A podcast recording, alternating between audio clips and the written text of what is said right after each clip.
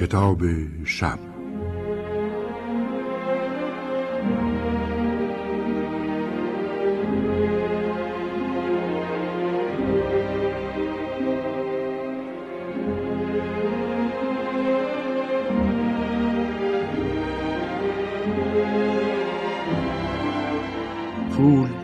حرف اول و آخر را میزنند. پس پول حرف میزنند. اما شاید فکر کنید در دل یک اسکناس ده دلاری کهنه و تاق خورده در نیویورک چندان رسا نباشد. آه بسیار خوب.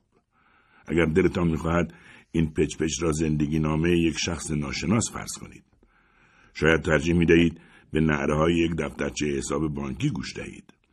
اما فراموش نکنید که یک اسکناس ناقابل و کم ارزش هم گاهی حرفایی برای گفتن دارد. دفعه بعد که خواستید به شاگرد فروشگاه به خاطر بذل و بخشش از جیب صاحب فروشگاه یه سکه بیست و پنج سنتی بدهید، چهار واژه بالای سر تصویر ضرب شده روی سکه را بخوانید. خب، جواب دندان شکنی است. من یک اسکناس ده دلاری به شماره هزار و نهصد و یک هستم. شاید من را کف دست دوستتان دیده باشید. روی من در وسط تصویری از گاومیش آمریکایی بیسون دیده می شود. همون جانوری که پنجاه شصت میلیون آمریکایی به اشتباه بوفالو می نامند. دو طرف تصویر هم تصویر سر کاپیتان لوئیس و کاپیتان کلارک حک شده است. پشت من هم تصویری زیبا از مجسمه آزادی یا خدای سس یا ماکسین الیوت است که در وسط سکو و بالای گلی از یک گلخانه نشسته است. شماره عطف من عبارت است از بخش سه ممیز پانصد و هشتاد و هشت مقررات اصلاح شده. اگر بخواهید مرا با سکه عوض کنید، از پشت میز سکه‌های ده دلاری سرد و سخت تحویلتان میدهند، خواه از جنس نقره باشند یا طلا، سرب یا آهن. استدعا میکنم عذر مرا به خاطر وقفه در کلام برای سپاس از شما بپذیرید. میدانستم که حتی برای یک ناشناس حقیر و سردرگم هم احترام قائل میشوید. راستش یک اسکناس تاق خورده و آلوده فرصت زیادی برای ابراز وجود پیدا نمی کند. تا به حال آدم فرهیخته و تحصیل کرده ای را ندیدم که با یک اسکناس ده دلاری در جیبش از کنار فروشگاهی بگذرد و آن را خرج نکند. من به مدت شش سال با خوبی و خوشی دست به دست گشتم. انواع و اقسام مردم صاحب من بودند. خیلی قرضها را با من صاف کردند. یک روز یک اسکناس پنج دلاری کهنه، پاره پوره، نمناک و بیرنگرو با من دعوا کرد. او کنار من در یک کیف چاق و چله و بدبوی یک قصاب نشسته بود. من گفتم آهای، اینقدر هول نده. دیگه وقت شده بری خزانه داری و بجات اسکناس جدید چاپ شه. حسابی در و داغون شدی. پنج دلاری گفت چیه؟ به اون تصویر بوفالو مینازی؟ تو هم اگه تمام روز توی بسته کتون با یک کش محکم میبستن و توی هوای گرم مغازه نگه میداشتن مثل من بیحال میشدی. گفتم من که تا به حال چیزی درباره بسته‌های با نخ کتون و کشدار نشنیده بودم. کی تو رو حمل میکرد؟ پنج دلاری گفت یه دختر فروشنده. پرسیدم بسته کتون چطور بود؟ پنج دلاری گفت آه تا رود نندازن نمیفهمی. پشت سرم اسکناسی دو دلاری با تصویر سر جورج واشنگتن به پنج دلاری گفت آه ساکت شو، این که چیزی نیست. اگه مثل من تمام روز هم زیر فشار نخی کتون بودی و هم زیر گرد و غبار کارخونه، اون وقت میفهمیدی مصیبت یعنی چی. روز بعد سر از نیویورک درآوردم، همراه با یک بسته ده دلاری به ارزش پانصد دلار. از یکی از شعبه‌های پنسیلوانیا به بانک بروکلین رفتم. تا حالا همراه پنج دلاری ها و دو دلاری ها نبودم. همیشه روی من نخ ابریشمی کشیدند. در مجموع اسکناس خوشبختی بودم. مدام جابجا می شدم. گاهی می شد در روز بیست بار از این دست به آن دست می گشتم. من توتوی هر شغل و حرفه‌ای را درآوردم. صاحبان من به کمک من هر جور لذتی که فکرش را می کنید بردند. یک شنبه شبی نبود که مرا روی میز رستوران پرت نکنند. آخر می دانید ده دلاری را همیشه پرت می کنند. اما یک دلاری ها و دو دلاری ها را تا می کنند و یواشکی سر می دهند داخل جیب گارسون ها. من به دنبال بخت و اقبال خودم بودم که از جاهای عجیب و غریب سر درآوردم. یک بار همراه دسته اسکناس کثیف داخل جیب شلوار دستفروشی با چرخ دستی فرو رفتم. خیال کردم دیگر از آنجا خلاصی ندارم، چون آن دستفروش که بعدها صاحب مغازه شد زندگیش را با آشغال گوشت و پیاز به ارزش هشت سنت در هر روز می‌گذراند. اما روزی دستفروش به دلیل گذاشتن چرخ دستیش در گذرگاه عابر پیاده جریمه شد و من نجات یافتم. تا ابد از آن پلیسی که مرا به چنگ آورد سپاسگزارم. او مرا در سیگار فروشی خرج کرد. بعد از آن به دست افسر محله افتادم و واقعا نجاتم داد. شب بعد مرا در ازای غذا به رستوران در برادوی داد. من دیگر سر از پا نمی شناختم. خب می دانید یک اسکناس ده دلاری تا خورده در برادوی حسابی سفر می کند. یک بار به عنوان نفقه یک زن همراه سکه های ده سنتی داخل یک کیف پول زنانه افتادم. سکه ها داشتند از روزهایی تعریف می کردند که دختر بچه ها برای خرید بستنی آنها را خرج می کردند. یک شب کسی مرا با چند اسکناس دیگر به یک نفر داد تا چند نوار موسیقی غم‌انگیز بخرد و همانجا بود که برای اولین بار کلمه تا خورده به گوشم خورد. حدود نیمه شب بود که مردی قوی هیکل و بیخیال با صورتی توپل من و اسکناس‌های زیاد دیگری را برداشت و روی هم گذاشت و چیزی درست کرد که بهش میگویند بسته پول. او به بانکدار گفت: چارلی، برام پانصد دلار بنویس و مراقب همه چیز باش. دارم میرم بیرون تا قبل از رفتن مهتاب یه گشتی توی دره بزنم. اگه کسی خونه رو پیدا کنه شصت هزار دلار لای یک مجله فکاهی در گوشه چپ بالای صندوق پیدا میکنه.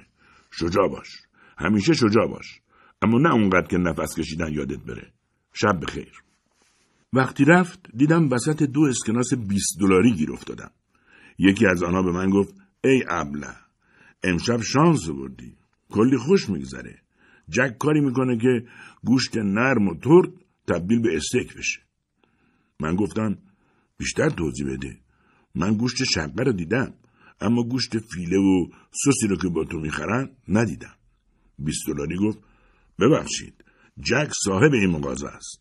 امشب دیوونه شده، چون پنجاه هزار دلار به کلیسا کمک کرده، اما اونا قبول نکردن، چون میگن پولش آلوده است. پرسیدم: کلیسا دیگه چیه؟ گفت: آه، یادم نبود که دارم با یه ده دلاری حرف میزنم. حق داری، ده دلار برای انداختم تو صندوق اعانات خیلی زیاده، اما اونقدر هم نیستی که بشه از بازار با تو چیزی خرید. کلیسا هم یه ساختمون بزرگه که توش مداد و روکش صندلی رو دونه بیست دلار میفروشن. از گپ زدن با اسکناسای طلایی هیچ خوشم نمیآید. رنگ پریدند، برقشان از طلا نیست. جک حتما آدم نازنین و فوق‌العاده‌ای بود، اما کم کم معلوم شد که او بیهوده تلاش میکند. در سرتاسر برادوی آدمهایی با بینی سرد و گلوی گرم سر راه ما سبز میشدند. کتاب جنگل سوم منتظرم بود تا کسی بیاید و جلد آن را درست کند. شاید پول جک آن را آلوده میکرد، اما سفارش‌های او برای خرید پنیر مدام بیشتر میشد. ابتدا دوستانش دورش جمع شدند، بعد دوستان دوستانش و بعد چند نفر از دشمنانش دشمنی‌ها را کنار گذاشتند.